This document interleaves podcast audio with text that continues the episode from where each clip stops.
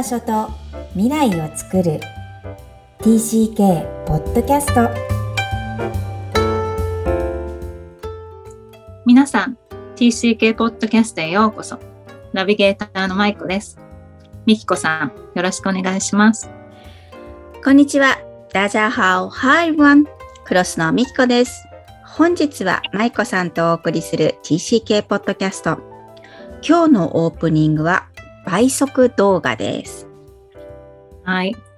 えーっと、今ね、動画って、あの、スピードを自分で変えて見れますね。あの動画がなくて、まあ、ポッドキャストとか音声でも全部そうだと思うんですけど、で、まあ、私も忙しい時って、その、早くして聞いたりっていうことはあるんですが、えーっと、今日この話題を取り上げたのは、あの、お友達がちょっとある、えーっと、インターネット上の記事を紹介してくれて、はで、そこにはその映画とか、まあドラマとか、そういうコンテンツをこう倍速で見る若者たちみたいな内容だったんですけど、うーん。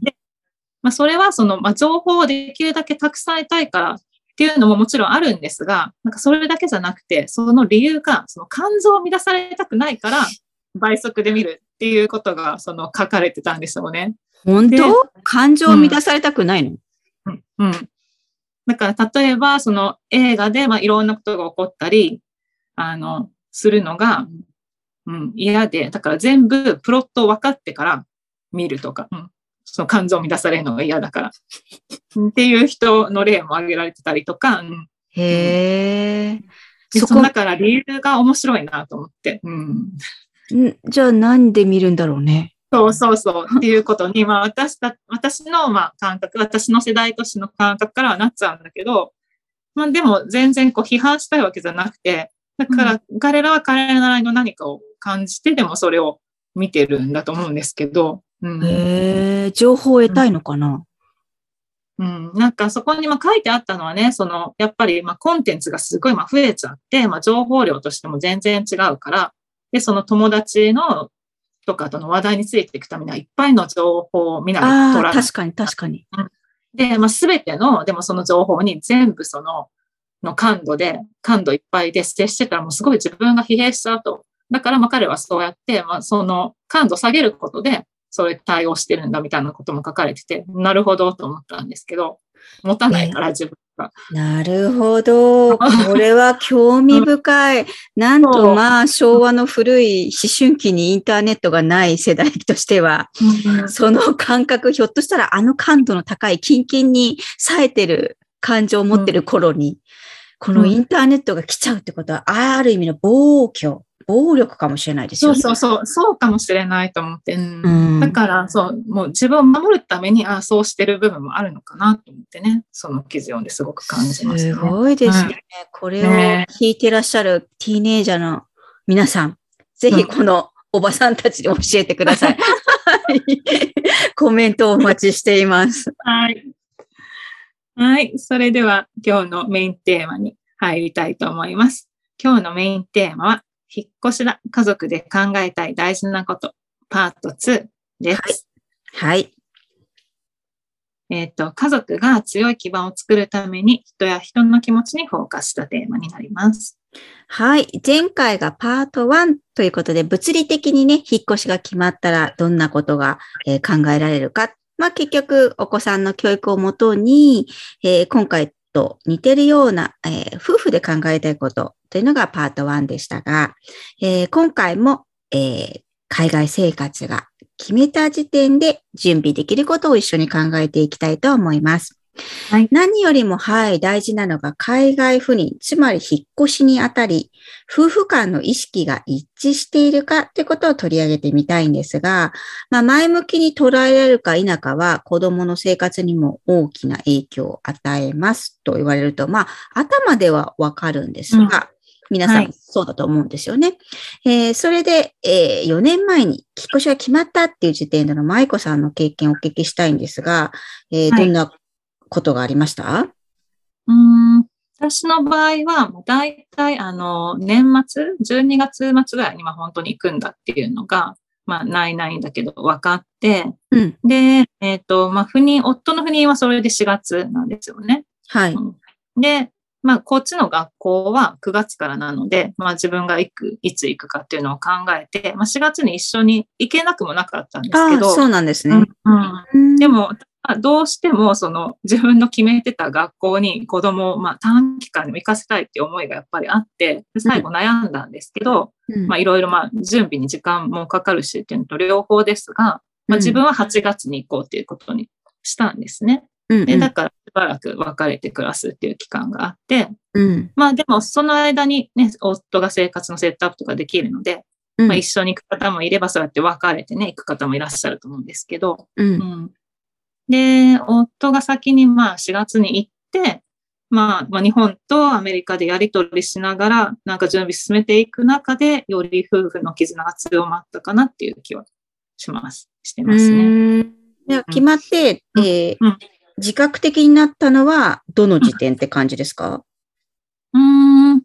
まあ私、その12月末に同じタイミングで退職したっていうのもあるので、うん。うん、なんか自覚的になったのは、まあちょっとそれからこう休息を取って、で、夫が行った4月の時かな。うん。うん。じゃあ、旦那さんが現実的にその家庭から、ある意味いなくなる。うん。つまり、うん。もちろん海外に行くなるからいなくなるんですけど、まあうん。自分が一人で子育てをするようになって、でも自分は向こうに行くんだっていう準備が始まった時点で、うん。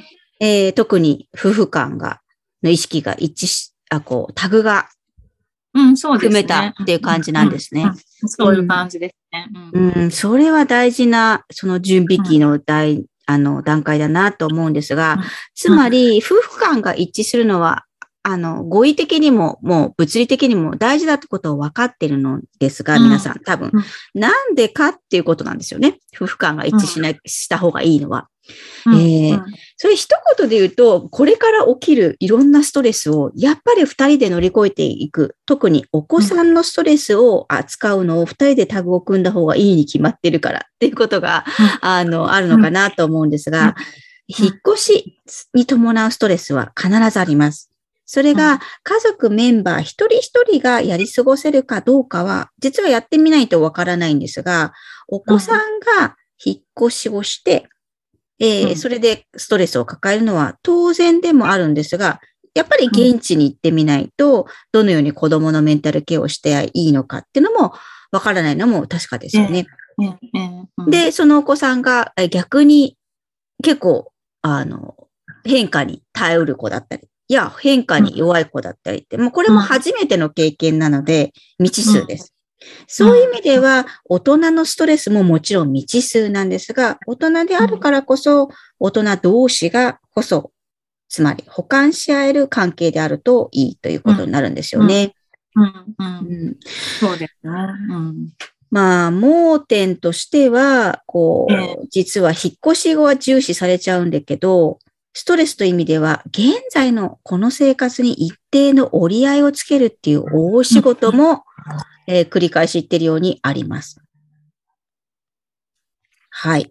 じゃあ、親が子供にしてあげる大事なケアっていうのは実は、現在の生活に一定の折り合いをつける。よく、えーこのポッドキャストでも語っているお友達のお別れだったり、えー学校の生活にお別れってしてきてねって言ってるんですが、実際舞子さんは当時のことを振り返ると何かしてきたことありますか？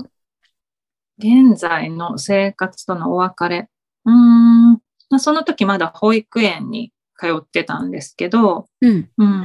まあ、だから仲の良かったお友達とはね、できるだけね、最後遊べるようにしたりはしたかなっていうのは思います。まあね、うんうなことかもしれないですけれどもね。うんそれからまた成長されて、今はもう10歳になるので、もし今、はいこの時点で、えーまた日本への引っ越しってことがあれば、さらにもっと大きくお別れがありますよね。うん、そうですね。うんそれはじゃあ、来た時よりも帰る時の方が、えー違いはありそうですか？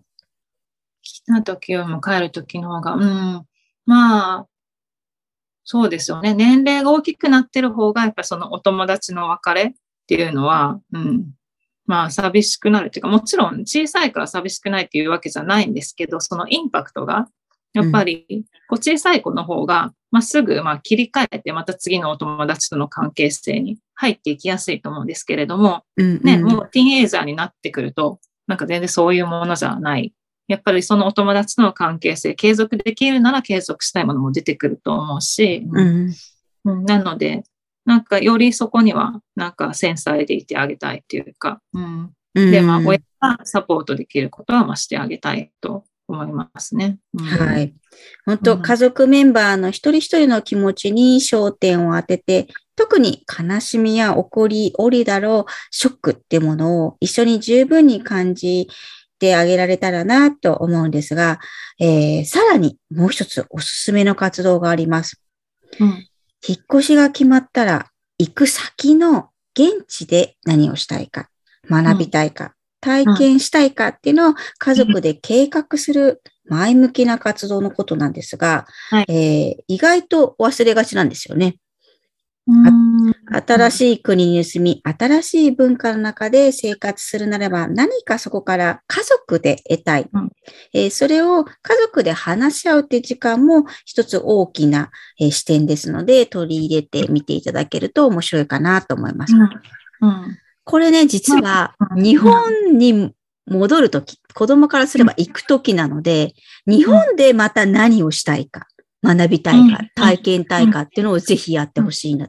これ同じ子供からされたらどうかなんですよね。同じ比率の同じ価値の移動なので、うん。うん。大人からするとやった帰れる、やった日本だ、みたいになっちゃう人も多いんですけど、うん実は日本日本に行くことは子供にとっては初めてだったりするので、うんえーうん日本で何をしたいかっていうのをまた家族で計画をしてほしいなと思っています。うん。まあ、これってなんか普段からでもできますよね。まあ、移動がなくても、まあ、例えば旅行の時でもいいし、なんかその何をしたいか学びたいか体験したいかって、その家族で共有していることすごい大事だなと思っていて、うん。で、それぞれなんかその経験で得たいものってやっぱり違うじゃない？から。うん。うん。あだから、まあ、なんかそれに思いを馳せておくだけで、なんか実際そのね、場になった時に、あーっていう、なんか思い出せるのがあるっていうのはなんか違いますよね。ううんん、でうん、後からね、振り返るんじゃなくて。だから、家族でそういうことをね、共有しておくのって本当おすすめだなって思います。うん本当本当もうなんか癖のように当たり前になってると、それはね、うん日常ですからね。うん、うん。いいですよね私。ね、そう、2022年の初めに今年やりたいことリストを、なんか家族で30分ぐらいみんなで座って、いいねそれぞれ書くっていうのをやって、なんかそれすごい楽しかったですよ。うん。うん、そういう感じです。そういう感じね、です。はい。うん。ゲーム感覚で、はい、うん楽しみ感覚でやってみてください。はい。はい。それでは本日のポイントをお願いします。引っ越しだ、家族で考えたい大事なことパート2。えー強い家族の基盤を作るには、夫婦間の意識、タグが大事です。えー喧嘩はダメだと言っているわけでもなく、えーとても喧嘩は有効でもあります。しかし、相手を知るために、相手と寄り添うために、一生懸命お互いを理解するための行為であれば、子供たちは両親を信頼し、人を信頼することにつながります。海外生活が素晴らしい、素晴らしくなることを応援しています。今日も TCK のいろんな気持ちにありがとう。この番組ではお悩みや質問を受け付けています。また、TCK をさらに知りたい方のために TCK オンライン基礎講座も開催しています。詳細は育ちネット多文化で検索してホームページからアクセスください。さらに、ポッドキャストを確実にお届けするために、購読ボタンを押して登録をお願いします。みきこさん、ありがとうございました。ありがとうございました。バイバイ。